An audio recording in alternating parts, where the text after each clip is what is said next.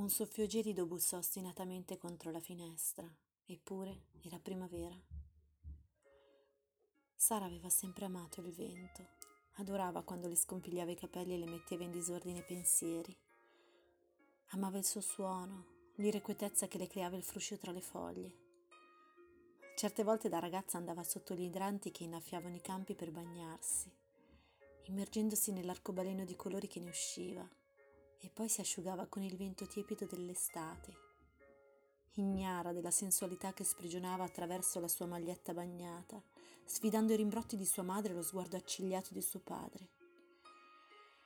Il vento l'aveva sempre portata nel posto giusto, nell'esatto momento in cui doveva essere. Ma oggi la infastidiva quel ritmo dissonante, gelido e impertinente. Sara era di fronte al suo quaderno scarabocchiato e al romanzo che da tempo non riusciva a concludere. La casa editrice ormai le aveva dato un ultimatum e lei odiava essere costretta a stritolare la sua anima andando contro tempi che non erano suoi. Eppure mancava poco alla fine della storia, solo qualche piccolo tassello. Ma Sara, per quanto si sforzasse, era bloccata. La fine non funzionava i personaggi sembravano non voler farsi trovare rendendo vani tutti i suoi tentativi. Innervosita scaraventò la penna, si alzò di scatto. Si accinse a prendere il piatto per buttare giù un boccone, ma il gatto le intralciò il passo, facendola scivolare a terra con il goulash del giorno prima. Su frammenti di porcellana sparsi, Sara rimase qualche frazione di secondo in silenzio, attonita mentre il gatto si avvicinava per assaporare voracemente il cibo. Poi, presa da un impeto di rabbia e frustrazione, mise le mani sulla faccia, come nascondersi da se stessa. Tra le lacrime calde cominciò a singhiozzare fortemente. Dannazione, non ci riesco! Cosa diamine le stava chiedendo quella storia? Perché non riusciva ad afferrarla? Perché si nascondeva? Eppure nei primi tempi era sbocciata tra le sue mani in un modo sorprendentemente fluido, dirompente. La penna sembrava avere vita propria e si muoveva con la stessa leggerezza del vento. Ma ora questo era solo un lontano ricordo.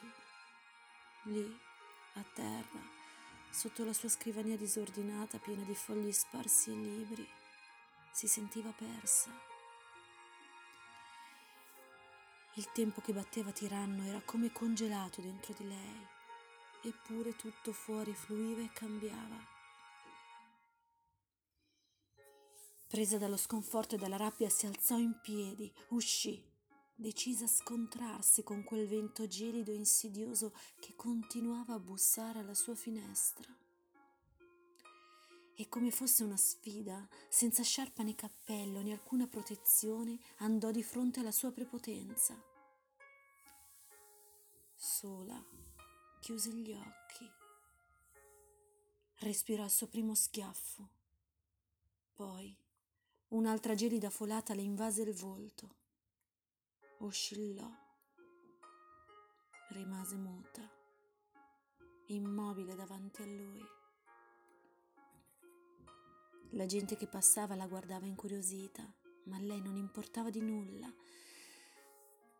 Sentì solamente il cuore batterle di nuovo all'impazzata nel petto e il freddo penetrarle nelle ossa. Non seppe quanto rimase lì, ma fu esattamente il tempo che le servì per sentire a un certo punto il profumo di pioggia e mare come un aroma arrivarle dentro. Allora buttò indietro le braccia, si fece morbida.